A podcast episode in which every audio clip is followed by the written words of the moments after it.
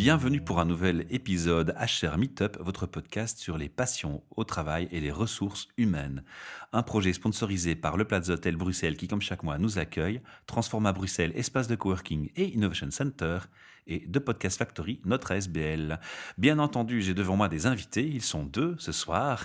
J'ai Anan. Bonsoir. Bonsoir Hanan. Et j'ai Brieuc. Bonsoir Michel. Hanan, on commence par vous, honneur aux dames. De votre rêve d'adolescente à ce jour, que s'est-il passé? Études, formation et, travail, mais surtout, êtes-vous aligné avec ce rêve? Oui, tout à fait, parce que depuis petite, bah, je sentais un peu les émotions des gens, j'étais assez sensible et tout ça. Et donc, je ne savais pas trop quoi faire avec ça. Et j'ai découvert plus tard qu'il y avait moyen d'aider les gens à gérer leurs émotions, à avancer dans la vie en prenant conscience de qui ils sont vraiment. Et ce métier s'appelle la thérapie. Et donc j'ai fait des études de psychologie pour pouvoir utiliser les outils dans un métier qui pouvait euh, me permettre d'aider les gens vraiment. Donc complètement aligné avec le rêve. Tout à fait. Pas mal. Belle introduction déjà. Alors Brieux, ça va être la même question. Et vous, votre rêve d'adolescent? Euh, J'ai eu plusieurs rêves et je les ai tous réalisés. Mais le principal, le, plus important. Voilà, le principal, c'est une grosse expérience de vie très jeune, à l'âge de 7 ans, qui m'a fait découvrir euh, la vie, je ne sais pas comment l'appeler. Et effectivement, un peu comme un âne, finalement, une hypersensibilité à ce que pouvaient ressentir les gens, l'autre dans leur quotidien, très connecté finalement à la souffrance humaine au sens large et le désir profond de, finalement, comme Bouddha, de réaliser cette guérison profonde, de se retrouver avec soi-même, de se reconnecter avec notre profondeur pour pouvoir vivre heureux tout simplement. Finalement, ben oui, des études, alors pas universitaire, moi c'est plutôt des formations libres en décodage biologique, en PNL. PNL, programmation neurolinguistique, tout à fait. En, thérapie brève avec l'EFT, le RIMAP, Rapid Eye Movement euh, Acupuncture Point. L'hypnose aussi, parce que euh, souvent elle vient, elle, vient, sur le terrain quand on parle de PNL. Il y a un lien. Tout à fait, il y a un hein. lien avec l'hypnose ericksonienne entre autres. Voilà, je touche aussi par passion au chamanisme. Donc voilà. Tu viens de prononcer le mot-clé important pour moi, c'est la passion, parce que justement, c'est la passion qui a fait que moi j'ai été attiré par ce que vous faites et euh, qui m'a intéressé chez vous. Dans ces échanges, les premiers échanges qu'on a eus ensemble, on a parlé notamment de la mindfulness. Et quand je vous ai contacté, en fait, moi je voulais vous inviter pour venir un peu faire apporter un complément à la mindfulness dans le sens où Frédéric Ambi, qui a fait quelques interviews chez nous sur le thème, nous parlait de la mindfulness avec son expérience et son parcours et ce qu'il propose dans ses services mais il nous avait dès le départ mentionné qu'il y avait une approche scientifique dans la mindfulness et je pensais que vous étiez peut-être des personnes très à même de m'apporter cette approche scientifique justement de par vos parcours et, ce que vous faites. Alors on va commencer par présenter le nom de votre société, donc de qui on parle. Yokuna, donc une jeune entreprise qui propose la méditation à l'entreprise et au privé. On a découvert en fait les bienfaits de la méditation en la pratiquant tout simplement sur nous-mêmes et surtout que ça nous ouvrait les portes pour mieux se comprendre et aller vers plus de profondeur et trouver des questions qui nous animent. Et donc, forcément, on est allé aussi vers la thérapie, puisque de formation thérapeutique, on s'est dit, bien, tiens, on pourrait bien combiner ces deux approches pour que les personnes qui ne sont pas conscientes de ce qu'elles vivent, par la méditation, peuvent s'en approcher et aller un pas plus loin en travaillant sur, cette, euh, sur ces questions qu'elles se posent. Tu peux m'en dire aussi un peu plus, Brieux ce qui nous semble vraiment important, c'est de vraiment faire le pont entre la méditation pour se reconnaître, et encore une fois, hein, les études ont déjà été citées dans d'autres émissions que tu as proposées, donc mmh on ne va pas revenir dessus. Mais avoir cet espace dans lequel on peut s'observer fonctionner, ça, c'est un premier pas en fait. Et là où on va plus loin avec euh, Yokuna, c'est qu'une fois qu'on s'observe fonctionner, ben, ça va faire émerger en nous des choses qui sont parfois très sympas, faire remonter des expériences chouettes qu'on a vécues dans notre vie, mais également faire remonter des expériences qui malheureusement n'étaient vraiment pas agréables du tout, qui étaient en fait des expériences traumatiques, traumatisantes. Et donc là, on va un pas plus loin parce que c'est nécessaire d'accompagner ces gens vers finalement une guérison. Parce que derrière ce trauma, en fait, dès que le trauma est libéré, la personne récupère un potentiel de vie beaucoup plus important que si elle reste coincée dans son trauma. Et donc, il y a vraiment ce lien qu'on fait, que ce soit dans les stages ou que ce soit en thérapie individuelle, entre la méditation, le trauma, dépasser le trauma, avec l'aide de la méditation. Donc, la méditation est vraiment ce socle qu'on utilise en permanence avec les gens qu'on rencontre pour leur permettre d'aller plus loin que simplement s'observer et prendre de la distance. Moi, quand je t'écoute, quand je vous écoute, j'ai le sentiment, dites-moi si je me trompe, que vous aviez une boîte à outils scolaire, si je peux dire comme ça, et vous vous êtes dit, tiens, il y a un nouvel outil là qui est intéressant, je le prends, je l'englobe, j'utilise et ça marche bien et ça m'ouvre des possibilités, des portes. C'est comme ça que je perçois le message que tu viens de me donner. Mhm. Je suis dans le bon? Oui et non, effectivement, la, la, méditation est un outil et on a une large palette d'outils, euh, tous les deux réunis. Mhm. J'ai juste envie de te dire que la méditation est, est une conséquence des expériences qu'on a vécues. C'est pas un outil qu'on a utilisé pour arriver quelque part, c'est qu'Anna et moi, quand on a comparé nos expériences de vie, à votre niveau, à votre niveau, mhm. personnellement, on a eu des expériences puissantes de vie qui naturellement nous a amenés à la méditation. C'est plutôt le sens inverse. Ok. Moi, je parlais, je parlais, du côté utilisateur-client, de vos clients. Bien sûr, à ce mhm. moment-là, effectivement, euh, mais il y a cette boîte à outils qui est là et la méditation est un, est un pilier de cette boîte à outils. Est-ce que ça veut dire que votre approche, alors je reviens vers Anna, on distinguera après les, deux spécificités qui vous distinguent, par rapport à cette, mindfulness, cette méditation que tu veux inclure dans ton approche, est-ce qu'on peut dire qu'elle change littéralement ton approche de tous tes confrères et tes consoeurs? Est-ce que tu es, tu es dans les rares à faire ça ou est-ce que c'est quelque chose qui se généralise? Parce qu'on entend que la méditation commence à, être incorporée dans la médecine traditionnelle et classique, mais ça a été un long chemin. Alors pour moi, personnellement, la méditation, ça m'apporte énormément dans la manière dont je vais me positionner par rapport au client. Mhm. Parce que le client vient quand même avec des choses parfois très très lourdes. Et pour me permettre moi de rester centré et de ne pas plonger dans mes propres émotions, parce que je ne suis pas insensible à ce qu'ils vivent. Pouvoir faire de la méditation avant ou après la séance, ça me permet de me recentrer sur moi et de ne pas rester dans une forme d'éponge à émotions. Ça me permet de, de, revenir à moi, de dire, OK, j'ai reçu beaucoup de choses là qui ont été difficiles, qui ont éveillé des choses chez moi. Donc là, je me recentre, je me recompose en fait quelque part grâce à la méditation je reprends contact avec moi-même et je fais une sorte de bulle de protection sans, sans dire que les autres m'ont agressé, bien sûr, mmh. mais ça me permet vraiment. voilà, voilà. Je, mmh. peux retrouver euh, vraiment euh, ma personne et rester évidemment dans la bienveillance. Un autre professionnel du secteur aurait tendance à consulter un confrère pour justement revalider sa force et son énergie dans ce sens. Et je peux le faire tu aussi. Tu peux le faire aussi, mais toi, tu vas y ajouter cette touche qui va te permettre de faciliter les choses pour toi. Plus. voilà, et ça, c'est pareil pour Brieuc, j'imagine. Oui, j'ai pu remarquer, effectivement, il y a une préparation, hein, que ce soit mmh quand on travaille en entreprise ou en privé. Il y a d'abord une préparation, on se prépare à l'événement qu'on va vivre avec là où les personnes, et on utilise la méditation, j'utilise la méditation, et ce qui est très vivant et très puissant dans le travail thérapeutique ou même simplement de méditation, de partage de la méditation, c'est que quand je suis en état de méditation durant la consultation, l'énergie n'est pas du tout la même. Mmh et l'espace qu'a le patient pour se déposer, se raconter, se vivre à travers ces difficultés offre une sécurité d'une telle puissance que ça devient en lui-même un acte de soin d'être déjà dans une attitude, dans une posture méditative. Alors là, ce qui m'interpelle maintenant, c'est de se dire, tiens, voilà, vous la pratiquez pour vous.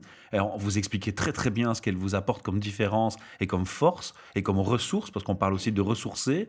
Maintenant, je me dis, et le patient, la personne que vous accompagnez, est-ce que vous lui proposez aussi d'inclure la mindfulness dans cette démarche et comment? Est-ce que vous allez euh, me dire, moi, patient, tiens, voilà, je dois aussi faire de la mindfulness autant de fois par jour pour venir à la consultation suivante? J'illustre, hein, je, fais une image. Alors, ce n'est pas quelque chose qu'on impose, évidemment. C'est une proposition. Moi, j'ai mmh. déjà proposé à mes patients, d'entre les séances, faire de la méditation, de la relaxation, euh, quand c'est vraiment des patients qui sont euh, en dehors des séances, qui me disent j'attends toujours la prochaine séance parce qu'entre les séances, c'est vraiment tellement, tellement difficile et je suis tellement stressée. Alors j'ai dit, écoute, je vais te proposer, je donne parfois euh, une, de nos audios, ben, écoute ça entre les séances, ça te permettra de te recomposer, de te, te reconnecter à toi, de te, de te détendre. Enfin, voilà, donc c'est un outil qu'on peut proposer pour accompagner en dehors de nos séances. Alors là, je vais rebondir vers Brieuc, parce que je sais que c'est le, professionnel de tout ce qui est trauma, hein, puisqu'on parlait tantôt de distinction entre vous. Et moi, par expérience de vie, par euh, ce que j'ai observé autour de moi, je sais que les gens qui ont des, gros, gros traumas, parfois aussi malheureusement, ont été confrontés au monde de psychiatres, des psychanalystes, et en ont un très mauvais vécu. Ça arrive, c'est pas une généralité, mais ça arrive. Et dans ces cas-là, il y a déjà un aspect réfractaire au mot, rien que le mot thérapie. Absolument. Il y a une espèce de culpabilité qui s'installe et un sentiment de on me met à part, on me juge. Est-ce que quand on vient ajouter cette notion très lointaine de mindfulness pour des gens qui sont dans cet état d'esprit-là, est-ce que c'est compliqué encore les choses?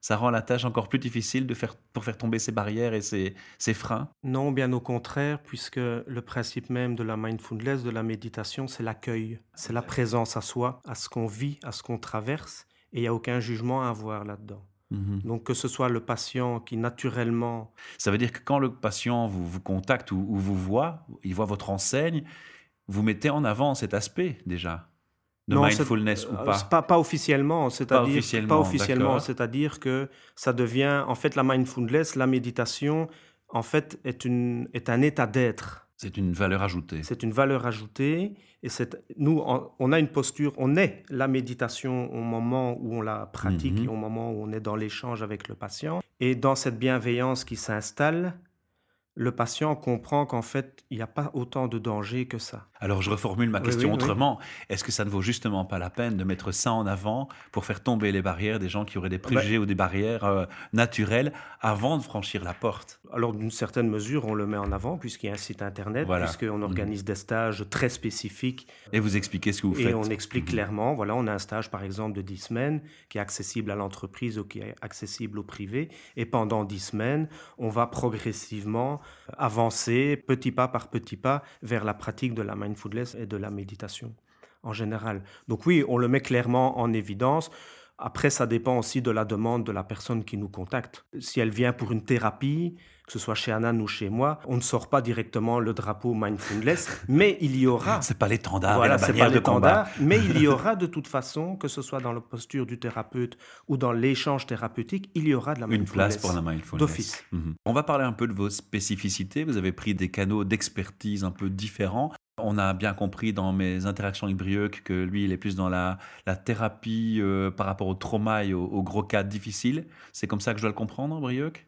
Oui, alors je suis spécialisé dans la relation choc émotionnel et pathologie. Donc les gens qui viennent me voir, ce sont des gens qui ont euh, de la fibromyalgie, par exemple, qui ont un cancer du sein, qui ont un trouble moteur quelconque, etc. Donc les gens viennent avec une maladie, en fait, chez moi. Et il y a un lien avec le mental. Et alors on fait un lien avec le choc et l'histoire euh, de la personne et la, partie traumatisante de son histoire. Je, fais une sortie, une parenthèse du sujet. Quand j'étais à l'école, euh, sur les bancs de l'école d'infirmiers, on nous, parlait, des professeurs passionnés nous parlaient parfois de cas de rémission incroyables de cancer ou de, maladies en rémission et on ne sait pas trop expliquer par la science euh, pourquoi, mais on a constaté que le rire avait un effet, on a constaté que ceci avait un effet. Est-ce que tu as le sentiment que dans ces maladies graves, parfois, l'approche psychologique a effectivement un effet de, ben, réparateur sur l'organisme en général ben, C'est ma pratique et je le vérifie au quotidien. Mhm. C'est qu'effectivement, quand cette part de nous qui a été blessée et qui au moment de cette blessure à trouver comme seule solution, et je mets des guillemets à ça évidemment, de déclencher une pathologie, ben, si je résous mon problème, il n'y a plus de raison que la pathologie reste. Alors mhm. parfois, il y a des cicatrices, évidemment. Il y a des choses qui guérissent pas, bien sûr, sans la médecine. Mais voilà, évidemment, il n'est pas du tout question d'exclure la médecine.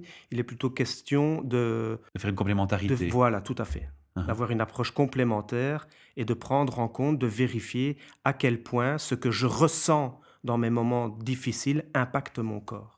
Et ça, c'est vérifié biologiquement parlant. Les neurosciences, euh, mhm. euh, la génétique à l'heure actuelle, et dont on n'est plus dans les clichés. On n'est plus du tout dans les clichés. Mhm. on, on, est vraiment dans des faits scientifiques. On peut mesurer maintenant, ce sont les dernières études en épigénétisme qui ont été faites par les Suisses, les Canadiens et les Israéliens, où on peut mesurer l'intensité émotionnelle dans les gènes il y a des traces maintenant. Oui, j'ai vu. Hein. Les, décharges, par exemple, les décharges d'adrénaline laissent des marqueurs sur l'ADN.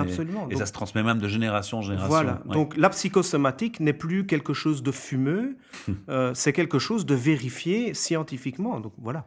Je rebondis vers Anan parce que je vais pas te laisser euh, sur le côté pour me parler de ta spécialité. Alors, j'ai pas encore donné d'indice pour toi, Anan. Je vais te laisser un peu me présenter ce qui t'a euh, motivé le plus et ce qui t'a finalement passionné plus encore. Dans mon parcours d'études de psycho, j'ai étudié évidemment la psycho générale, puis je me suis spécialisée dans tout ce qui était psychologie de l'enfant. Et dans ma pratique, je reçois aussi bien des adultes et des enfants. J'ai fait une petite spécialisation en troubles de l'attachement, donc forcément lié indirectement au trauma aussi. Je reçois euh, en général euh, des femmes, des hommes et aussi des enfants qui présentent un trouble euh, comportemental ou de vie.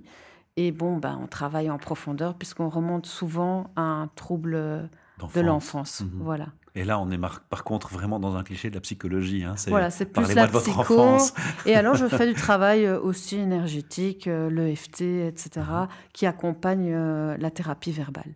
D'accord. Alors, c'est quoi un trauma pour toi déjà? Alors, un trauma, c'est. C'est un peu comme si je te demandais ce qui est normal, en fait. Hein. Oui, bien sûr. c'est un grand débat, mais bon, allez, allons-y, allons-y, lançons-nous. Mais si on on généralise, un trauma, c'est un choc émotionnel, entre guillemets, originel, qui va inscrire la personne dans un, dans un fonctionnement qui semble normal pour elle, mais qui à un moment va, va lui poser problème. Donc mhm. elle va vouloir rechercher une manière de sortir du schéma dans lequel elle est pour écarter des peurs ou des attitudes handicapantes dans sa vie et lui permettre de se retrouver vraiment entièrement et aller vraiment vivre sa vie pleinement. Alors maintenant, on va passer dans la partie pour laquelle j'ai vraiment eu encore plus envie de vous inviter. Parce que bien évidemment, des thérapeutes, il y en a, je ne vais pas dire à tous les coins de rue, mais dans chaque village, hein, pardonnez-moi de le dire de cette manière-là, mhm. il y a beaucoup de gens heureusement passionnés qui font votre travail et c'est bien, il en faut, il en faut partout. Mais ce qui m'a intéressé à un moment donné, c'est que vous, vous avez pris ces points positifs que vous venez de m'expliquer et vous avez pris ces points positifs et vous avez dit, on va les mettre en entreprise. Alors, comment s'est fait ce chemin, Brieuc Tu peux un peu me, dire euh, quel, est, quel, est, le moment où il y a un passage où on se dit l'entreprise, c'est là qu'on va aller travailler, plus le privé ou c'est pas l'un ou l'autre Non, non, c'est l'un et l'autre, c'est un complément. Ce sont deux voies différentes. Pourquoi l'entreprise? Ben Parce que tout simplement, bon, j'ai un, un, fils, moi, mmh. qui est à l'école. Et donc, c'est une entreprise, l'école. Et donc, je vois à quel point parfois l'enfant s'épanouit et à quel point parfois l'enfant ne s'épanouit pas du tout à l'école. Et à un moment donné, nous avons souhaité élargir à un public beaucoup plus large. L'entreprise, on y, les gens, ils, passent 8 heures par jour, quoi. Ils mmh passent un temps énorme. Ils passent plus de temps dans leur boulot qu'en famille la plupart du temps. Vouloir que la personne, l'entreprise, nourrisse des valeurs de partage, de joie, de gaieté, de passion, de motivation, c'est quand même plus sympa de travailler dans un climat comme celui-là que de porter un costume gris. C'est d'ailleurs le message que, que prône Laurence Vanet, le happiness at work. Hein. Je ne sais pas si vous connaissez, vous avez déjà entendu parler, j'imagine. C'est évident. C'est que si on veut une société meilleure, à un moment donné, il faut se rendre à l'évidence que pour être meilleur, il faut s'épanouir. Si il faut être bien dans sa peau. Il faut être bien dans sa peau, il faut s'épanouir. Mhm. Donc l'entreprise devient forcément un lieu de passage obligé finalement dans la bienveillance envers soi. Ranan, quand on va vers les entreprises, comment est-ce qu'ils réagissent alors? Quand on leur dit ben moi je viens avec une approche euh, un peu différente Est-ce qu'on le mentionne déjà ou est-ce qu'on le met en avant comme point de force? J'ai le sentiment que c'est une chose à faire intelligente puisque pour moi je vois ça comme une force et vous l'expliquez très bien. Mais est-ce que vous le mettez dans un argument de contact avec une entreprise et comment le perçoivent-ils? Ce qu'on fait, c'est qu'on explique simplement notre expérience à nous. Mhm. Donc on va vers le vivant parce que aller avec un argumentaire de vente, c'est pas notre fort. Tout simplement, on va vers eux, on leur explique ce que ça nous a apporté, ce que ça peut apporter à leurs employés, à eux, le pouvoir décisionnaire aussi bien l'employé, que tous ensemble, ça peut créer des liens. Autrement dit, tu viens avec ton cœur et ta passion, et c'est le cœur et la passion qui parlent. Tout à fait. On va bien résumer ça comme ça. voilà. J'ai une question qui revient souvent, c'est le où. Où est-ce que vous exercez? Parce que c'est, vous êtes assez disponible sur tout le territoire belge, vous êtes multilingue parce qu'il y a des entreprises où il y a les deux langues qui sont concernées. On est euh, francophones tous les deux, donc effectivement, pour l'instant, on se cantonne essentiellement à à la partie francophone du pays. Ça veut dire qu'à un moment donné, moi, si je suis DRH ou patron d'entreprise et que j'ai un public bilingue, je peux faire appel à vous pour mes gens francophones, mais je vais devoir vous demander si vous avez un homologue néerlandophone que vous connaissez. Est-ce que c'est le cas? Ça peut se faire. Donc il y a des gens en Flandre qui font comme vous, qui ont la même approche avec lesquels vous vous êtes retrouvés? Alors ça c'est trop nouveau encore pour nous, donc mhm. honnêtement, mais, en fait là tu nous, donnes une, tu nous donnes une piste, c'est qu'effectivement... On lance un message, on lance un message, ceux qui écoutent ici, il y a plein de gens dans le coaching qui écoutent. Voilà, qui veulent, euh, qui, veulent se joindre au projet, évidemment c'est une belle manière de, de pouvoir offrir nos services dans la partie néerlandophone. Mhm. ou euh, germanophone. Oui, ok. Et l'anglais, par et contre, anglophone ça, ça pose pas... aussi. L'anglais pose un souci aussi pour l'instant. Non, l'anglais c'est déjà beaucoup plus facile pour nous. Donc éventuellement, on peut déjà de toute façon avoir une approche anglophone dans la dans Bruxelles capitale, si, si Bruxelles capitale vous contacte. Absolument, oui. Comment est-ce qu'on fait dans une entreprise? Parce que vous connaissez les entreprises. Hein, le DRH, lui, il veut du retour sur investissement. Hein. Comment on analyse son travail dans, dans un tel contexte? C'est difficile d'évaluer un peu les résultats qu'on a ou pas? C'est pas évident d'évaluer les résultats puisque finalement la pratique de la méditation est une pratique sur le long terme. Euh, imaginez qu'en euh, cinq séances, l'entreprise dont 80% des membres euh, ont une tête jusque par terre en cinq séances reprennent une joie de vivre euh, illimitée. Il ne faut pas être utopiste. Il ne faut pas être utopiste. Donc c'est mmh. une pratique qui prend du temps à s'installer, que ce soit pour faire passer la mindfulness en entreprise ou pour les gens qui pratiquent, c'est une pratique sur le long terme. Et le retour par contre, qui est visible beaucoup plus rapidement, c'est la qualité des relations humaines. Et là, forcément, on a un retour positif. Donc les entreprises, les premières entreprises vous concernez, vous disent, ben voilà, on voit la différence. Et effectivement, alors ils jouent, ils jouent le rôle de référence, ces premiers clients pour les autres, ils, le font volontiers? Pour l'instant, on n'a pas encore suffisamment de retour pour ça. Mhm. L'entreprise est trop jeune encore, donc ce sont des choses qui s'installent.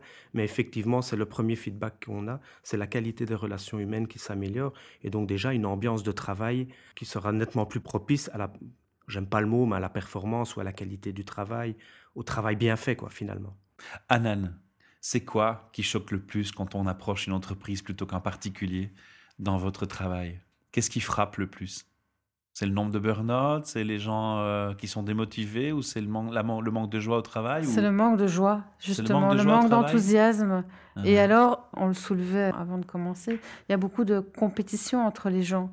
Les mettre en compétition, c'est pas bon. Oui, voilà. Donc forcément, quand, quand les gens se sentent toujours pressés comme des citrons par rapport à leurs compétences, bah, ils peuvent même plus s'épanouir dans ce qu'ils aiment faire, puisqu'ils ont toujours peur du jugement, toujours peur d'un mauvais retour.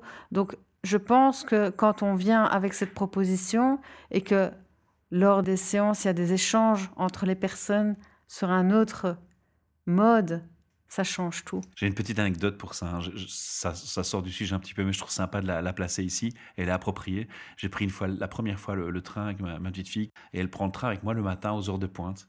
Et elle me dit, bah, papa, pourquoi ils tirent tous la tête, les gens, dans le train?